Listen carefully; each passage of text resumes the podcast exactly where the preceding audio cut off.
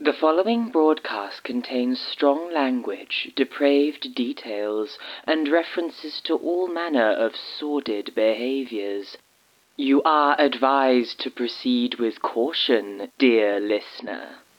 And remember, once this transmission gains access to your brain via the auditory nerve, there will be no way to retrieve it. It will become a part of you forever.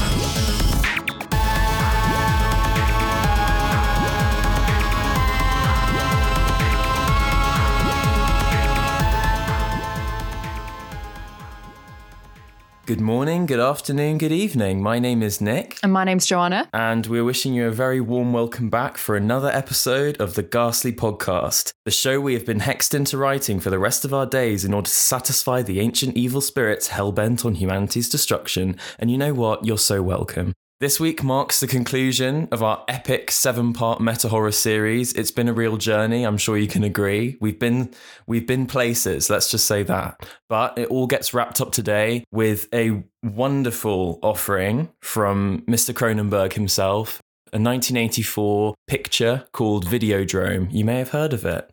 Cronenberg is an interesting one. He's very widely regarded as being a real provocateur uh, within the horror genre, and he's always been very keen to dismantle norms of cinema and really push an idea of a cinema that shocks and, well, to quote his exact words, to show the unshowable, to speak the unspeakable. Yeah, absolutely. And I think even though we are about to give a summary of the film's plot, I think there are a lot of ways in which kind of the meanings behind this film are not based around really a kind of traditional plot structure. And aside from structural concerns and the desire to reconfigure the way that a film is meant to run its course, I think also what Cronenberg was trying to do was blend the boundaries between human and machine and the organic and the inorganic. And in doing so, make a real statement about where we're headed as humans, you know, questions of identity and how we relate to our environment, how our environment um, relates to what's inside of us as well. Can I get on, can I get on with doing the plot, please? yes, you may. Do you want to take your specs off? yes. Hang on. Can I just take a little swig of water first? Max Renn is a victim. I woke up with a headache. He has been exposed to Videodrome. I've been hallucinating for a while, ever since What?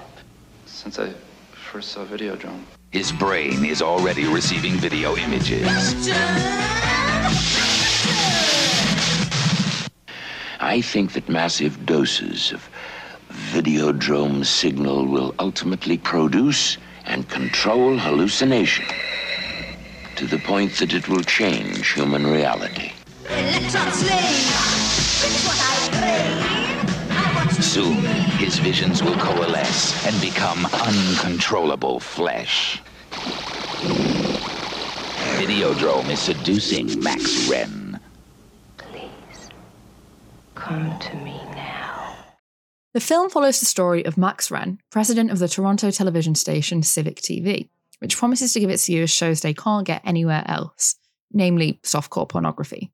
The station's satellite dish operator, Harlan, tells Max one morning that the dish has picked up transmissions from Malaysia in the shape of the TV show Videodrome, which seems to show people being violently tortured and murdered.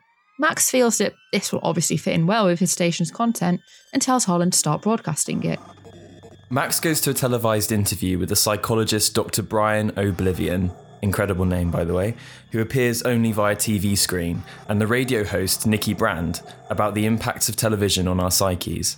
Nikki and Max find themselves in agreement and make a date, at which point Max discovers that Nikki is into sadomasochism, particularly when she enjoys watching an episode of Videodrome together with Max. After Harlan reveals to Max that Videodrome is broadcast from Pittsburgh rather than Malaysia, Nikki declares that she's going to go and audition to be on the show. She never comes back. One of Max's business partners, the pornographer Masha, informs him that Videodrome consists of genuine snuff broadcasts and that it's a front line for an entire political movement. He decides to visit Brian Oblivion to learn more. One of Oblivion's projects is a homeless shelter where the homeless sit and watch television for hours on end in an attempt to rehabilitate them into society, at least according to Oblivion's daughter Bianca, who Max meets. He watches a tape recorded by Oblivion where Oblivion tells Max that Videodrome is the site of a political battle for the hearts and minds of the people of America. Nikki then comes up behind Oblivion and seemingly strangles him on tape. Max begins to hallucinate Nikki everywhere, and particularly so on his TV screen and throughout all of his media formats. When Max returns to the homeless shelter, Bianca informs him her father actually died of a brain tumour induced by Videodrome's broadcast signal. Oblivion had helped create Videodrome, but his partners intended to use it as a brainwashing tool. All the taped videos that Max has seen of him so far were actually taped in the year before his death. Max is then contacted by Barry Convex, another amazing name, producer of Videodrome and CEO of the company Spectacular Orbitals, who takes Max to the studios where Videodrome is produced and uses a device to seemingly record Max's mental fantasies of whipping Nikki onto video.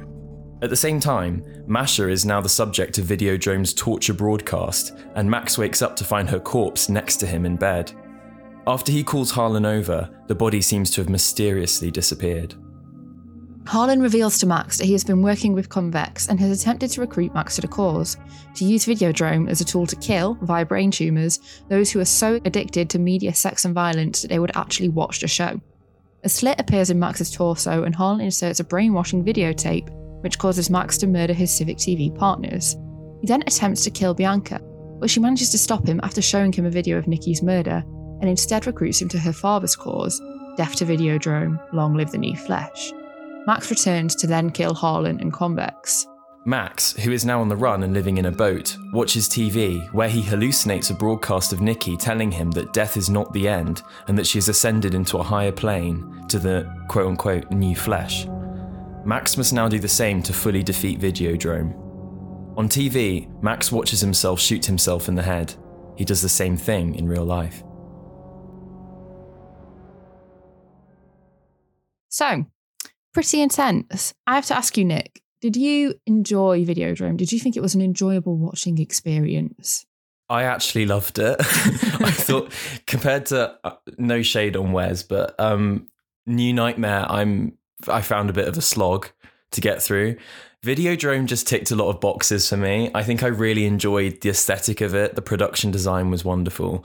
I love the design of Max's apartment as well, with those really vintage glass dividers, you know, made up of the cubes of, of transparent material. You might be calling them vintage, whereas in 1983, I guess they might have just been normal furniture. yeah, cutting edge. Is yeah, it was probably designed to look quite advanced, wasn't it? A bit like Blade Runner, like uh, Mm. his apartment in that. I'm also such a sucker for physical effects as well. Mm. And when I read that Rick Baker was the head of the makeup and effects team uh, on this film, who many of which had also been working on American Werewolf in London, it made so much sense because they were actually they were grotesque, but they're also so beautiful at the same time. And I think they have so much more effect than virtual effects ever can have. Like for the the thing, for example, is just horrendous. Well, if you just picture me the way I am now, without gray hair and, uh, and eye bags, it was I was pretty much the same as a kid as I am now. I was a strange kid. I'm a strange old man. You know, I'm an only child. I grew up in my bedroom, which was my makeup laboratory, and I liked monster movies and I liked making stuff and pushed my clay around and and you know painted things and and thought you know that would why don't I make monsters for a living? People, somebody has to do that, and uh, was lucky enough to have it all work out. Can I tell you something interesting, by the way? Um, I know you were just talking about special effects rather than kind of just cinematography in general. Mm. But Videodrome and Wes Craven's New Nightmare have the same cinematographer.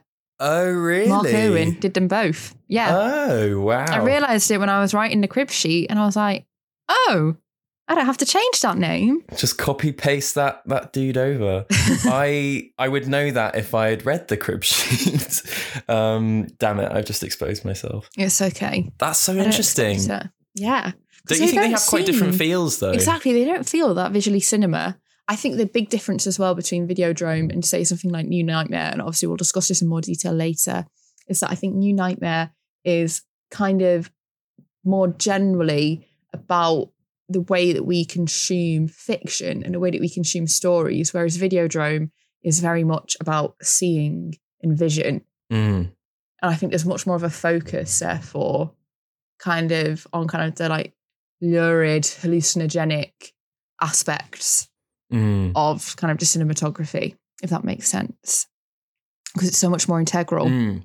And to create that sort of brooding, uncanny, uh, dreamlike atmosphere where things just seem to occur for no concrete reason. For Mm. example, when the gash in Max's abdomen appears, uh, that Videodrome will use to control his mind and, and that kind of thing, it has a pastiche like feel to it. And I, I suppose, in a way, weirdly, even though it feels aesthetically very different from New Nightmare, despite Mm. the same cinematographer, they're doing a similar thing in using dream language, but the approaches are very different. And I think part of New Nightmare is more about kind of the interior psyche. And I suppose that kind of like almost ancient, um, well, literally ancient because it's just a part of human biology to dream and kind of the way in which we as humans kind of process our fears and our wants and the way in which, well, you know, even in that case, Freddy Krueger is kind of posited as some kind of almost ancient supernatural entity. Mm. Whereas Videodrome, I think, is very much kind of about like the shock of the new. Like, actually, we don't realize how completely insane it is that we live in this world, which has only really been the case, well, in the 1980s, had only really been the case for like the past 30 years at maximum of just constant content and constant screens. Are you aware of the concept of like the simulation from like Ba- Baudrillard? yes. Yes. Is this... I think it's very much. Sorry, not to be like super though- patronising, like, oh, Nick, have you, have you ever No, heard no, of no, this like crazy concept called, you know, To be fair, though, to be fair though, Johanna, the Baudrillard that I've done is like simulacra and um, hyper reality rather than than the simulation. So give give like a a little summary if you can. I think that'd be really helpful. Okay, perfect. So, what I'm referring to here when I talk about the simulation, I'm sure anyone who's studied Baudrillard would be like, uh, that's not what it is. Thank you very much. So, sorry. But I think this is what's relevant to be concerned with when Hmm. analysing Videodrome, at least. And it is also relevant to simulacra, which is what Nick just talked about, which is a different thing, but it is also part of how the simulation constructs itself. Look, we're getting overly complicated. The point is, the Oh, but we idea love that it though, don't yeah, we? we, we do Come love a bit of complication. We, We like a bit to of be- cultural analysis. Yeah, go on then. Why not? Go on, As a on then. treat. But essentially, the idea is that we live, especially say since the 1940s or 50s or so, basically ever since the age of like mass media, um, we kind of live in a world where we are just constantly, our senses are constantly assaulted by te- media in a sense of not just the television, and music, and films, not just entertainment media, but also advertisements that kind of give us this impression of living within a reality that is just comprised of these very much artificial things like adverts, for example, that seems to, seemingly takes them almost as just like a completely natural part of our reality. And obviously, this has become even more exacerbated in recent decades with the onset of the internet and the amount of time that we spend just looking at our computers and our phones.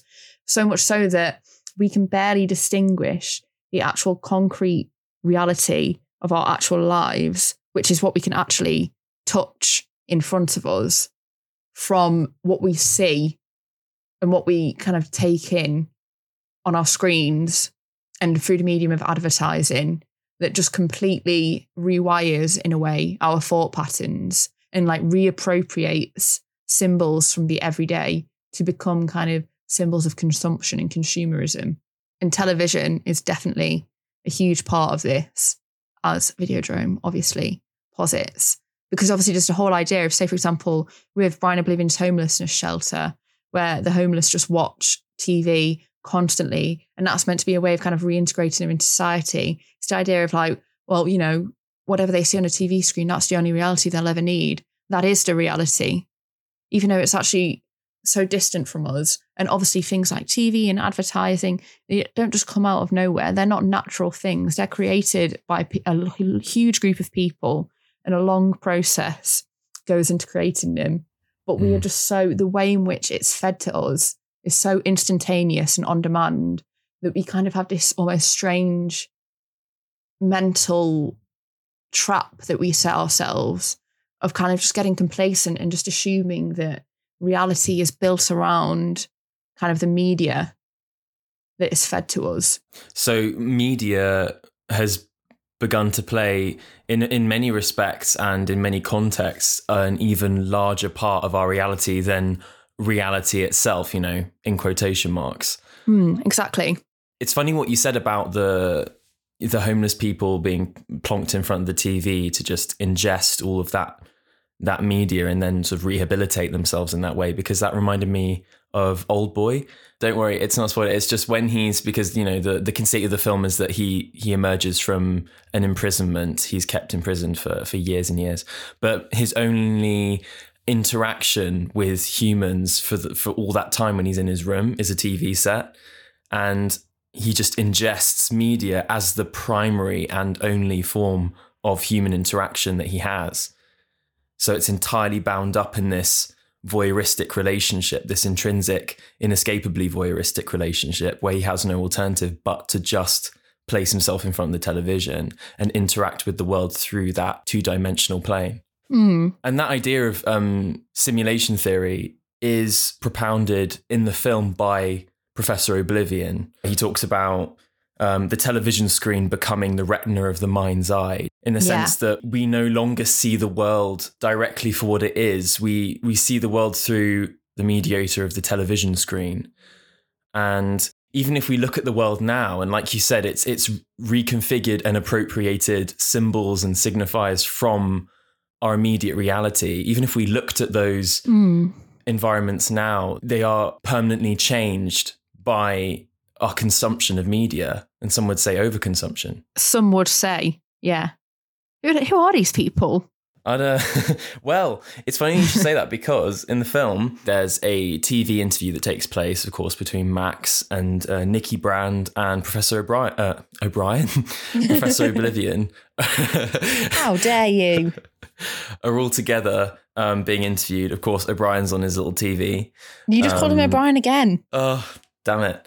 Um, Nikki Brand initially appears as an advocate of shallow consumption of media and limiting. Um, did you hear that? The door just slammed somewhere. Yes, I did hear cool. that. And I think the exact quote is um, I think we live in overstimulated times. We crave stimulation for its own sake. We gorge ourselves on it. We always want more, whether it's tactile, emotional, or sexual. And I think that's bad. But then you discover that she has this immense drive for pleasure and she's obsessed by the idea of chasing ever higher uh, forms of gratification. So it completely reverses uh, what she said on the chat show and, and and colors it with this real sense of hypocrisy and cynicism. Like she's just trotting out the known accepted answer. Nikki herself is running a local radio station. She takes calls from listeners in distress. She coaches them about their their problems, almost like a therapy. But then, as soon as she retreats from that public persona, she is doing all the things that she is advocating against. And uh, there's an article by Jeffrey Podoshin, I think that's how you pronounce his name, um, who links this to social media and its role in our lives nowadays, but also describes Nikki Brand as the kind of the epitome of the modern consumer as they materialized in the 80s, never satisfied with material excesses, always wanting more. And in that way, she is almost a parallel to Uncle Frank in Hellraiser, who, um, you know, film made more or less at the same time, and a character who was similarly interested in pursuing the extremes of pleasure in a way that eventually brought about his own demise. What about it, Nikki? Is it socially positive? Well, I think we live in overstimulated times. We crave stimulation for its own sake. We gorge ourselves on it. We always want more, whether it's tactile, emotional, or sexual. And I think that's bad. Then why did you wear that dress? Sorry? That dress. It's very stimulating. And it's red. You know what Freud would have said about that dress. And he would have been right. I admit it. I live in a highly excited state of overstimulation. Something that I think would be really interesting now that we're on the subject of Nikki Brand to talk about um, is the way in which kind of gender um, is portrayed in this film and the way in Mm. which like gender and like desire and consumption and also control all kind of interlink. Because I was going to Mm. say, do you not think, obviously, it's one thing to talk about Nikki Brown's hypocrisy, but do you not think at the same time she does fulfill kind of what mass media kind of like asks of women in general? So, in terms of her advice Yeah. show, she's got like, she's the shoulder to cry on, she's like the caregiver Maternal figure. etc. But she also simultaneously has to be this kind of like being which can be like a receptacle almost even for like abuse and to enjoy that Mm. and to submit to that. And I think that, you know, even though it might seem hypocritical, in fact, I think this is partly the point.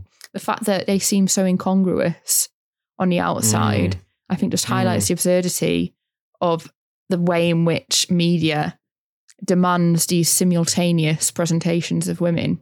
I completely agree. Yeah, and I think that that impetus to regard women in this sort of bifurcated way. Uh, well, I guess what Freud called the Madonna whore complex among Mm. men.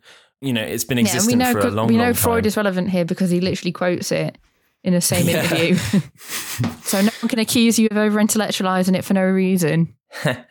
yeah, exactly. Apparently, Cronenberg was really into. Was he's still alive, Nick? Oh no! Why am I? Why am I getting everyone? Why do I think everyone who's dead is alive and everyone who's alive is dead? uh, what was I saying? Um, oh yeah. Apparently, Cronenberg himself is a massive fan of Levi Strauss and loved to talk about it with his collaborators. So I feel like you can't really over over intellectualize Videodrome. I feel like there's so much in there that comes from these thinkers. And yeah, on the subject of the Madonna whore complex, that's a condition that was, you know, identified in men um, long, long before mass media was ever a thing. But what mass media has done, especially with the advent of the television in um, the 20th century and then with social media nowadays, is that it allows for, or it's it's um, the perfect fertile foundation for that um, that splitting between two worlds. You know, the creation of two planes where um, one reality can be lived out while another parallel reality is lived out at the same time, and you move between the two as the user or consumer. Hmm. Well, would you argue, therefore, or do you think that the film is arguing that these media products are a response to pre existing desire, or whether the pre existing desire generates the demand for these media products? Because obviously, Max is obviously kind of a uniquely positioned protagonist because he's not just some random, you know, viewer at home who's like, oh, Mm. the TV's influenced me. Like, no, he is part of that kind of commercial ecosystem. He runs his own Mm. channel specifically to cater to like desires which he feels aren't being sufficiently catered for on like the main by the main television stations and kind of essentially taking advantage monetarily of that gap in the market. So responding to Mm. these desires. And yet at the same time, you could say, yeah, but he was never actually going to really be interested in anything like Videodrome until it's put in front of him against his will by someone like Harlan. It's only then that he's Mm. like, oh, yeah, actually, that's good. Where do you think the line between responding to desire and generating new desires is in terms of mass media, especially in this film? It's a similar question to to the ones we were asking uh, when we looked at censor, right? Because Hmm. you could see the video nasties as a response to blunt market trends and the desire to make money, knowing what's going to make money, fulfilling a consumer desire, and Bob's your uncle. And I think that we're seeing a similar thing happening in Videodrome where Max is wanting, Max knows that there is a market out there that he's responding to. Mm. And if there wasn't an audience for Videodrome, exactly, he would never have been sent on this wild, crazy journey.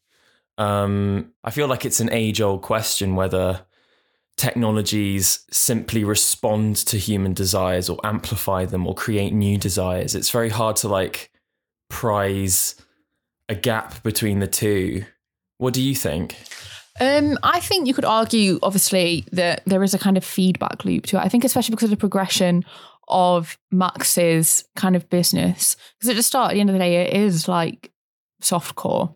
And then, like, obviously, Videodrome is a massive, like, going from that to Snuff is like a massive leap, obviously. Yeah, it's like 10 So, to 100. I don't know. You know how a lot of people argue that, say, with the example of things like pornography, that it kind of like rewires people's brains to like the more accepting of more like dangerous and unethical things because like Mm. what they were used to isn't good enough for them anymore. So you could argue that perhaps the way in which the media kind of meets our demands and meets our desires in itself generates kind of increasingly intense demands, perhaps. Mm. And I also think that um, there is definitely a visual element as well within the film to the idea of, say, for example, obviously the bit at the end where Harlan can literally like put a videotape inside Max and that kind of literally controls him. I think there is Mm. definitely clearly some kind of implication there of like media control over individuals. And I think this is something Mm. also that's really interesting because it's not just in terms of entertainment media that um, we have to consider these things. And I think actually a lot of people who accept the idea that, um, say, for example, the news can be used as a way of controlling populations and a way of influencing their thoughts, at the same time, Mm. absolutely balk at the notion of like, oh my God, what? No, like, no violent media, violent and sexual media does not like change people's desires regarding violence and sexuality. Absolutely not. Know, it's got Mm. nothing to do with that. And I'm kind of like, Mm. really? Do you not think those two positions are slightly incongruous of each other? And so I Mm. do think, yeah, potentially, arguably, I'm personally a bit of a proponent of like the whole feedback loop theory. I kind of see it, to be honest. As in, uh, it, it it magnifies and amplifies, and it Yeah. And I It think, can- again, that's another thing yeah. to do with kind of just the sheer ubiquity of media nowadays. I think that's why it becomes such a concern because obviously, like you say, people have all like softcore pornography has existed and it's like what? Well, it existed technically even in the forms of like Renaissance paintings, etc. Um, yeah, like all those saucy Japanese paintings as well. yeah. But I guess like there's kind of the recent concerns about it that again make that kind of argument like, oh, you know, humans have been like this for centuries. It's like, yes, but humans Mm. haven't had this constant just That's the thing. Yeah. you know, feeding tube almost of just content and content for them, which they can always find more extreme versions of, and which eventually, because they consume it in such high doses, they're eventually going to bore of. Mm. So, yeah, I am actually personally a bit of a feedback loop proponent. And in a way, I think the film is too, although there are aspects of it where I'm like, hmm, I can't really tell exactly which side of the debate it falls on. Yeah. So with spectacular orbitals, their aim, right, was to basically give brain tumors and kill anyone whose kind of media consumption has become so out of control that they're watching Videodrome, right? I'm I'm pretty sure, yeah, because well, the way I interpret it is that yeah, Max gets enrolled as an assassin on behalf of Videodrome Mm. in order to yeah track down the people that are also watching Videodrome, yeah, and and kill them off. Um, is it like a few of the people watching Videodrome every now and then get selected to become assassins? I, don't think really- that bit was more to do with Max himself because, you know, he's not just a viewer, he's not just a bystander, he's kind of part of that media ecosystem. Yeah, good point. But that's what I thought was interesting. Is Videodrome a bad thing or is it not a bad thing in terms of the film? Because on the one hand, part of spectacular spectacular orbitals methods seem extreme. And you could Mm. argue as well that what's interesting about them is that spectacular orbitals, they're the ones who are kind of turning the horror of Videodrome back on its consumers. But at the same time, they are a capitalist corporation. And so you have to question what their motivations are in a way that I think you would not have done if it was, say, kind of like a guerrilla group that was kind of like secretly hijacking the airwaves of this show to give brain Mm. tumors to the consumers. And so I think that really makes you me question okay, so what is the true motivation? Is it genuine like an altruistic, oh, you know, anyone who has reached that level of depravity is clearly sick and can no longer like be trusted to live in society and to not reenact what they see on a TV screen in real life? or Hmm. is it also a kind of like capitalistic like desire for media control in terms of like oh these people have become they've kind of gone beyond our reach and our control so for that they need to die. Or whether the brain tumor is kind of like a metaphor for kind of like the grip that capitalism via the media can kind of seize over our brains. I don't know. I was thinking Mm. about all these things and then i couldn't really come to a satisfactory conclusion because i did read one review which was all like oh well you know you know harlan yeah, he's the kind of guy Mm. that if this was set in the 2020s, he'd be like, oh, I'm an anti social justice warrior or something like that. I kind of laughed. And then I was like, would he? Because I was like, do anti social justice warriors like care about things like violent pornography? 'Cause I'm not sure they do. I think they they No, like it's that. more about So yeah, it's, like, more about their complicated rights. than that. Yeah. I was like, no, it's it's, more about like complicated I should that. be free to do whatever I want. I think that is something that's interesting about the film, to be fair, because you could easily, depending on you, where you stand on the whole like violent and sexual media debate, you could be like, oh yeah, yeah, yeah, like no, spectacular optical were right, you know, like kill them all. But I like the fact that it's like, okay, but this is like a corporation. This is Well, money. yeah. There's money behind this. They Why? are the establishment. Mm. And that's what makes the you know that's why it's conspiracy really isn't it because it's it's the low level broadcasting exec max going up against this hidden organization this corporation that's carrying out this project to to kill off um, people that it views as insidious consumers i suppose. Mm. you have to look for it don't you?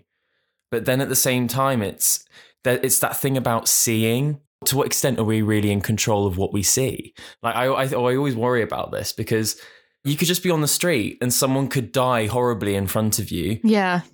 Um and scar you for life not that sounds so that sounds so Oh self-centered God, yeah. Oh, someone had the bad grace to go and die in front of me. I'm very Okay, considerate yeah. of them. But do you know what I mean? It's that idea of like you're not in charge of of you think you might be in terms of where you can look, but you don't know what's going to enter your field of vision. You Mm. don't know what's going to mark you. And Videodrome, I feel like really um, speaks to that anxiety of the what you see becoming literally a part of your body. It's not just the fact that you consume it, but it literally assimilates inse- itself into an organ or like Mm. an auxiliary part of your body, like an appendage. That's an idea that cropped up a lot in Cronenberg's work. For example, I watched The Brood, and that film is all about the idea of trauma and rage manifesting itself literally as like a baby in this woman and and she grows the baby it's like a tumor of like hate Yeah. and then it's like released from her body when she gives birth to this angry child that then goes and like hunts down and kills the person that she's raging at. So it's that concept of intangible metaphysical things becoming physical and the consequences that that has. Mm. Because I think we like to think of ourselves as impervious to so much of what we consume, but by making the metaphor reality in that way really hits home. Especially now where we're Yeah. literally inundated with it. I mean, how many tumors would we have, for example, you know? Well, I wouldn't. I wouldn't be watching Videodrome, Nick. Speak for Not that I watch Videodrome. I'm I don't know. kidding. YouTube tumors, you know, or Instagram tumors, TikTok tumors. I feel like I'd just be covered in tumors. Max. I'm so glad you came to me. I've been through it all myself, you see. Your reality is already half video hallucination. If you're not careful, it will become total hallucination. You'll have to learn to live in a very strange new world. I had a brain tumor, and I had visions. I believe the visions caused the tumor and not the reverse. I could feel the visions coalesce and become flesh. Uncontrollable flesh. But when they removed the tumor, it was called Videodrome. I was the I Videodrome's first victim. Well, something that I think is interesting in terms of the gender aspect of the film is obviously like, and this has been talking about in a lot of the reviews, the way in which kind of like the appendage on like Max's chest is kind of like a Mm. slit. And then apparently Yeah. there's a story from on set where um James Woods was like, like this is so like I feel like like having it on me, it feels just like I just am this little like weird prosthetic slit. And apparently Debbie Harry like laughed at him and was like, Well, ha ha ha, now you know how it feels. Ah. I think that's so interesting. And I feel like in a lot of media nowadays, there's this idea of putting out and then taking in, you know, ingesting and then broadcasting, and how that relates to sort of like sexual dynamics is so interesting. And the idea of like Hmm. not being in control of what's being put inside you. Oh, did you see that horrible report about how um, plastics have been found in Oh, yeah, in the lungs and blood. stuff? It's so fucked. But like, you know, it kind of reminded me of that. You know, it's the idea of like we are becoming permeable in a way, Mm. and all these things are just like passing through us constantly, and and and we might not even be aware of it.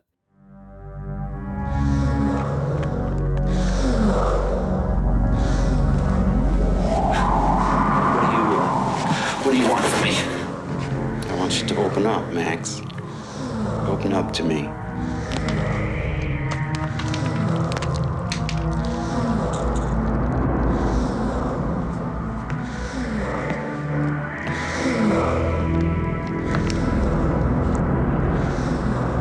I've got something I want to play for you. Oh my god!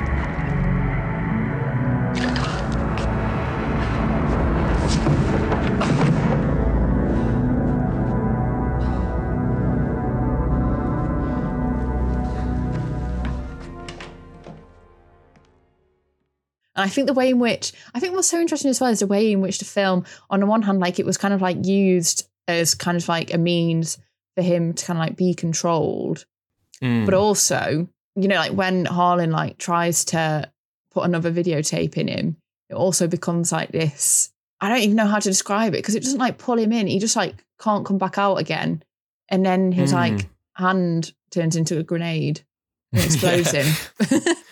and I was just like, how interesting. There must be another meaning behind all this. I just can't think what. so Scott A. Wilson wrote a really interesting essay in 2016 all about um, the the concept of the new flesh, and he sort of applied Lacan's concept of you know the imaginary world, the, the imaginary, the symbolic, the real to Videodrome, and he came up with this idea that Max operates as a sort of mediator between the real and the ontological. Mm. Um, and I don't really get the full extent of what he was saying because I just find it I find it confusing but interesting if that makes any sense. But there's this idea that through that slit you, you access this like the kind of the unknowable and objects for example the gun that gets uh, the gun that he hides in in himself just disappears. It just enters into a different plane but then comes back at the end remember? The gun's disappearance it represents a kind of breakdown of like the direct ontological reality of the film in the sense Hmm. that if you think you know like Chekhov's gun for example everything in the film everything in the in the diegesis has to it, it needs to remain in the diegesis in order to make sense. And for us to make sense of it with our understanding of how the world works how symbols work etc but the the fact that the gun disappears then just reappears like that it shows that Max is has become the gateway to a deeper reality, if that makes sense, that we can't really Mm. fathom. And that's more or less the concept of the new flesh, if you look at it through the prism of Lacan, because the new flesh, for example, when at the end of the film, when he kills himself, Scott A. Wilson says of that that the film ends not because there is nothing left to say, but because what is uttered next is spoken through the unspeakable, Mm. shown through the unshowable. Max transcends our ontology, that which we share with the diegesis of the film, and moves into the ontology of insects, the ontology of the new flesh, and perhaps an ontology of the real with a capital R. So it's that idea that maybe Max doesn't die, um, he just shifts onto like a different plane. Mm.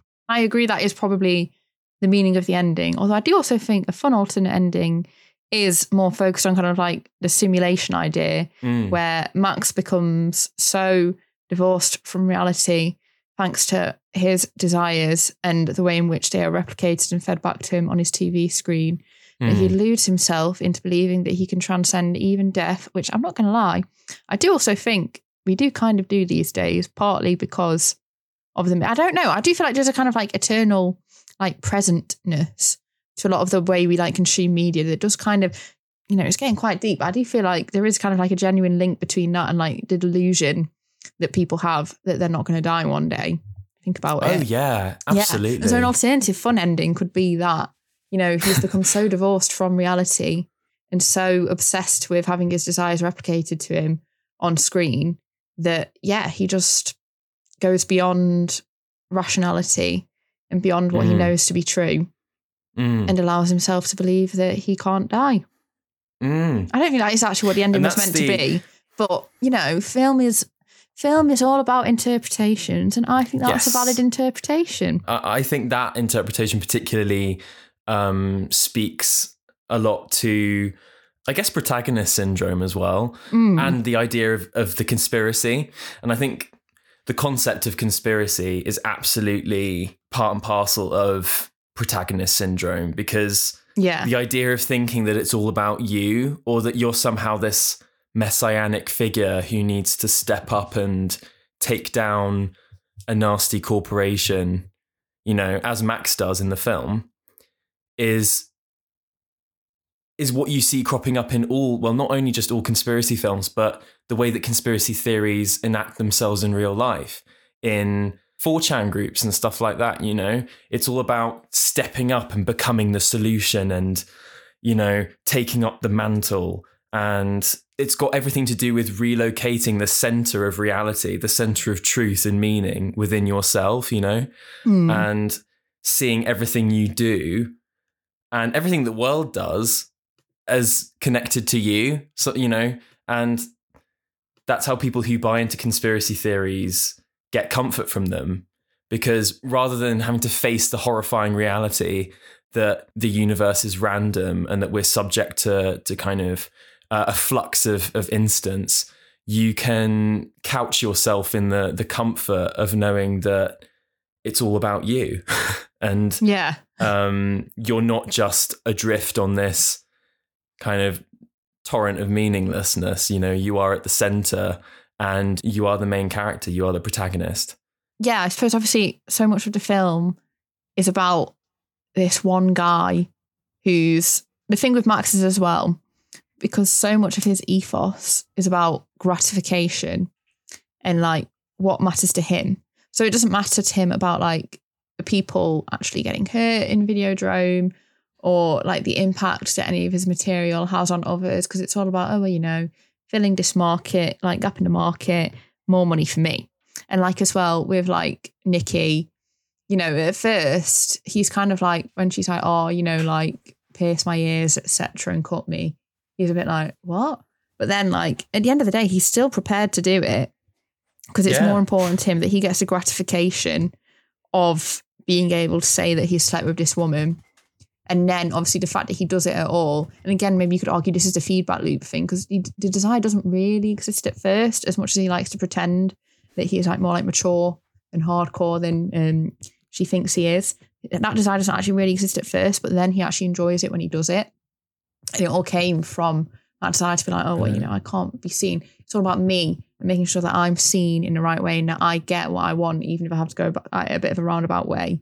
He doesn't even really care that much about the consequences which he know exists of his actions. Like, you know, she's literally bleeding. I don't know, this might be a bit of a controversial opinion. And I understand that like people have different desires when it comes to things like sexuality and power and all that. I don't think it's wrong to explore them. But I do think there is a certain line. I think it gets to the point where people are actually being caused like lasting physical like injury and scarring. I, I personally don't think it's ethical when you get to the point of actual like lasting injury and drawing blood. Personally, for me, I'm not sure if that says something deeper about the people involved, but I don't know. That's just my opinion. But the point I'm making is that he at least is prepared to kind of do these things because it's all about him. It's it's a really complicated one because I guess that well the usual rule of thumb right is oh if it's two consenting adults you can do whatever you want haha but there are so many factors that contribute to what your desires are what your sexual appetites like you know it's different for everyone isn't it But I don't think all of these factors can necessarily be seen as like entirely neutral. Like obviously so No, much true. of the film as well is like you about have- yeah, the way in which women are presented in media. yeah How much of Precisely. people's desires is innate and how much of it is like fed by that. well any habits you know can just be internalized from media and that's how oh god we're really over intellectualizing this episode i love it um well you know like you know like interpellation like althusser Mm. pointing to someone and going hey woman and then they turn around and they go yeah like that Yeah. so it's that call and response idea is that you know to respond to the idea of woman because you've internalized the idea of what a woman is and you go i am that you know so Mm. i guess with with things like um sexuality with desire and gender and and the way that those things intersect with mass media is that y- you can you're never really sure how much of you how much of your choices, how much of your desires are really coming from some magical fountain of you-ness in the middle of you, and how much of it is actually just been internalized from the messages that we've been fed our, our entire lives within the Yeah, exactly. ideological apparatus, you know?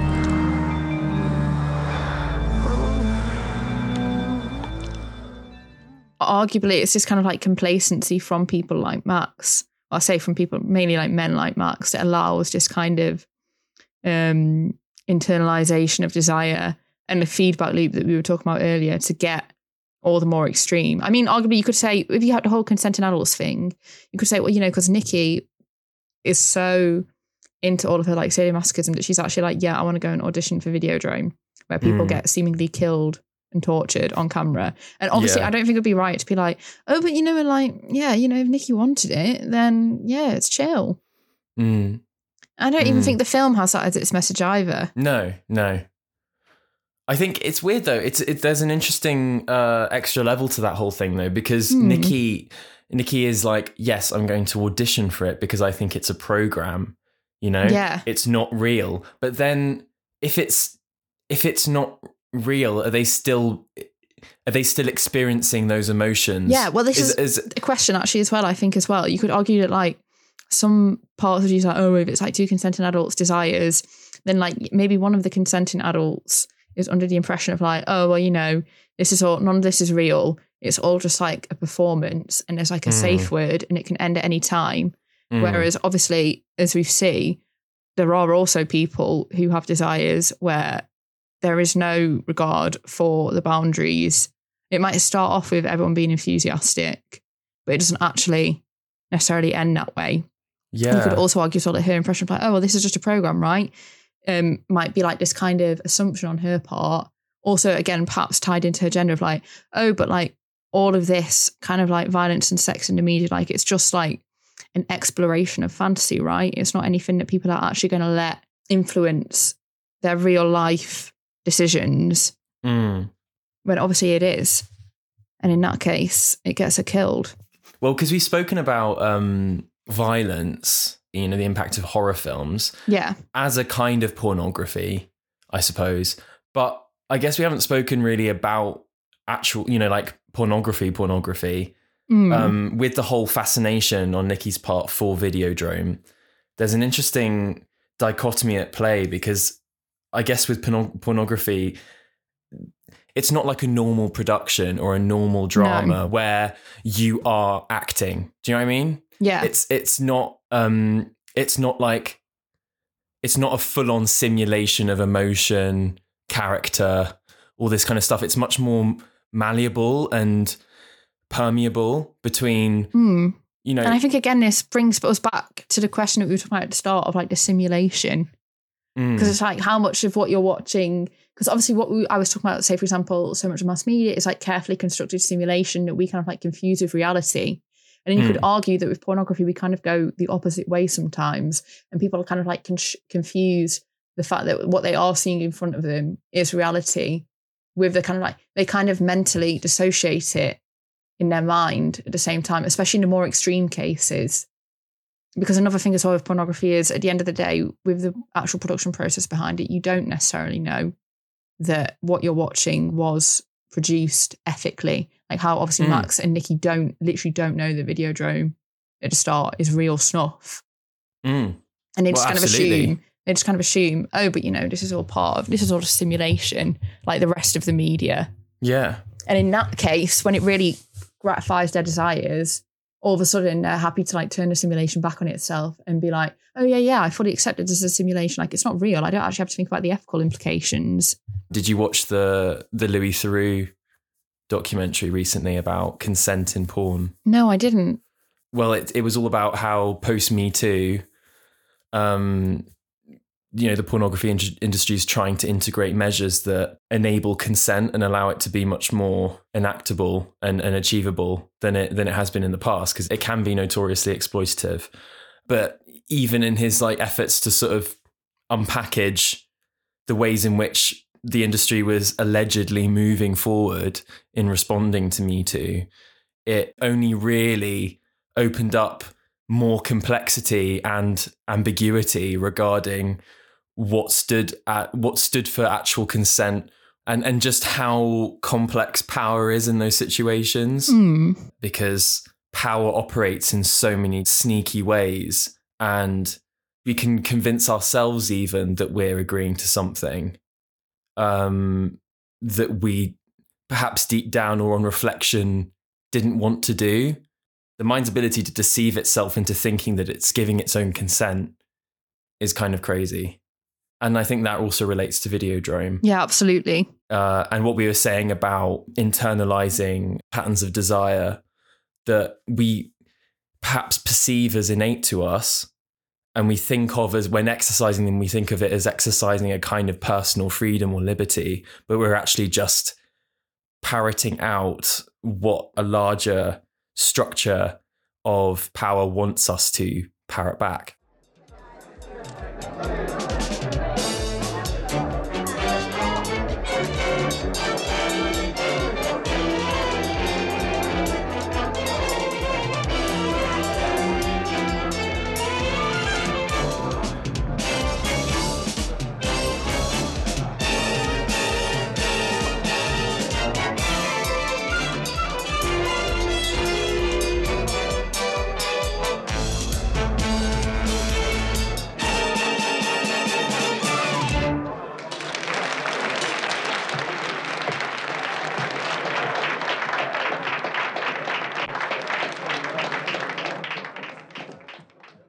Getting back to what we were saying at the start about like, oh, what are um, spectacular opticals motivations for um, kind of sending out these brain tumors, considering they are a capitalist company, is kind of like perhaps the hypocrisy that we might have in the way in which kind of like we blame consumers for being influenced by the things they consume. Whereas, like, say, Spectacular Optical, it's like, okay, but you produce it.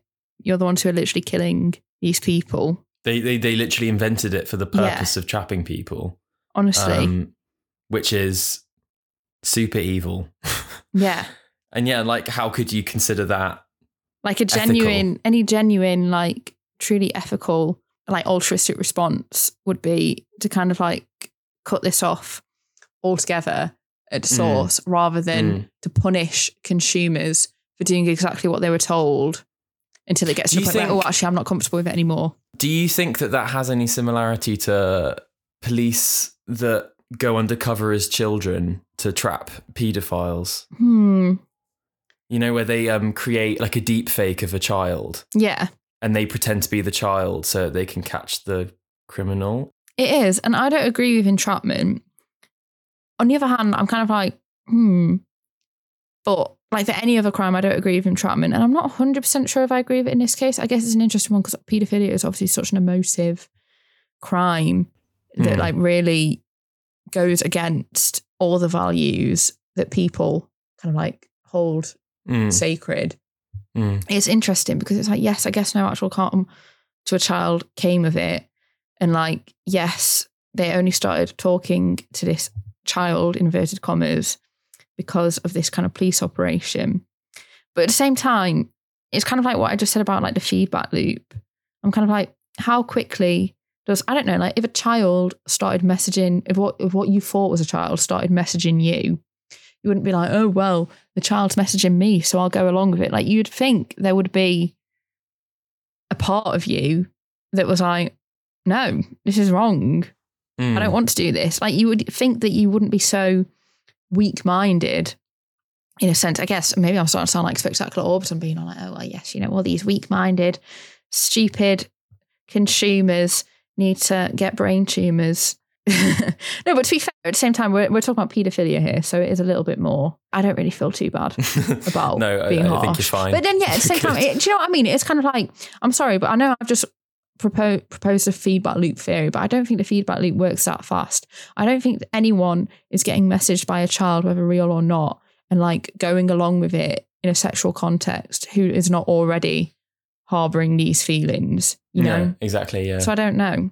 Then at the same time, again, yeah, maybe I maybe you could turn that back around on what I've just said and be like, oh, so we, we should blame the consumer. it, it's funny. I think it definitely uh it's all about looking for confirmation of something that you want to believe. I suppose. I think Hmm. that's what Spectacular Opticals is doing is that they're looking for confirmation of what they've decided I about like how you humanity. emphasised the word looking because you know spectacular opticals. you know, Oh, that was a also subconscious little well-known emphasis. glasses vendors. I liked that part as well. The fact that they're also like an opticians. I think it's hilarious. Did you love their their little Renaissance skit at the end? Oh yeah, yeah, yeah, yeah. Sorry, for saying that. I was like, what? Which bit do you mean? And I was like, oh wait, yeah, yeah. When um yeah when uh, uh what he has what what's his name again? Amazing name, Convex. When Harry Barry Convex, Convex. gets gets um shot and then sort of like grows out of his own body. It's grim Yeah. bit. Yeah, I think Spectacular Optical set out with this idea of like we believe that there are people out there who are filthy snuff consumers and we're going to wipe them out you know and it's that it's that idea of going out with the pre-configured understanding that the world is a certain way there was this incel documentary actually uh, I love how you would bring up the most like random stuff. No, to be fair, actually, this isn't completely relevant. I don't know why I just called it random. I'm sorry. I mean, I love how intertextual your episodes are. You're like, yeah, so there was this incel documentary in our horror film podcast. with all this cultural criticism it's turning into more of like a i don't know what this is some kind of marxist discussion group i don't know um it just it, remi- it reminded me of it what you were saying about um Hmm. when we we're talking about pedophiles because uh Oh my god, was- how has this episode become this? When you put it like that. oh yeah, so you reminded me of incels when we were talking about paedophiles. you know what this is what people need they need like i think videodrome you know it's it's it's an older film. It's a classic. People have talked a lot about videodrome i feel like it needs new stuff being attached to it. If that oh a new appendage. Oh, I'm trying so hard right now. Um, Carry on. Incel documentary. Yes, so um, there are these members of these, you know, on, online um, manosphere groups who uh, deliberately catfish women who they consider or who they've decided to be shallow through posing as like, you know, quote unquote Chad, having fake pictures of like a muscly man, and then they meet the person in real life with a camera, and and they go like, ah, you shallow, yeah, you you thought I was this muscly guy, and you hate me now, don't you? Because you I'm ugly and I don't have a jaw, and um, you're you're shallow as, and I'm going to expose you to everyone online. I'm going to put this online and say how shallow you are, and then they put it online, and all their friends are like, "Yes, What a you showed them exactly," and then they all feel reassured.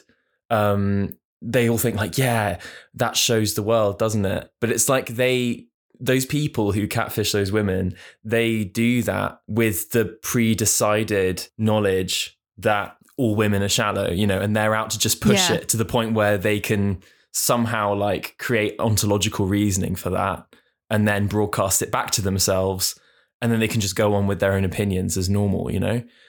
So I think that's I can't even remember what we were talking about, but that fits in with the thing. Well, I, I guess we'll leave it there then. Thank you so much for listening once again. Sadly, this was the last episode of our meta horror series, although obviously that doesn't mean that we won't ever be treating the topic again in the future, especially if any new releases um, with kind of metafictional themes come out. Please let us know if you can think of any that we've missed that you'd like us to watch. In the meantime, while we prepare our next series, we're planning on basically doing a few one off episodes. Our next film is going to be Titane by Julia Ducour- Ducournau. Maybe I pronounced that wrong. I'm so sorry to all the French listeners out there. I think Titane will be a really interesting one to follow on from Videodrome with because, you know, I think it actually has a lot of similarities with Cronenberg. So please stay tuned for that. In the meantime, don't forget to stay safe and also to. Can people like and subscribe on podcast platforms? You can subscribe. Can you like? You can subscribe. You can't like, but you can rate. Oh, what? Don't forget to rate and subscribe, but like us within your heart. Bye bye.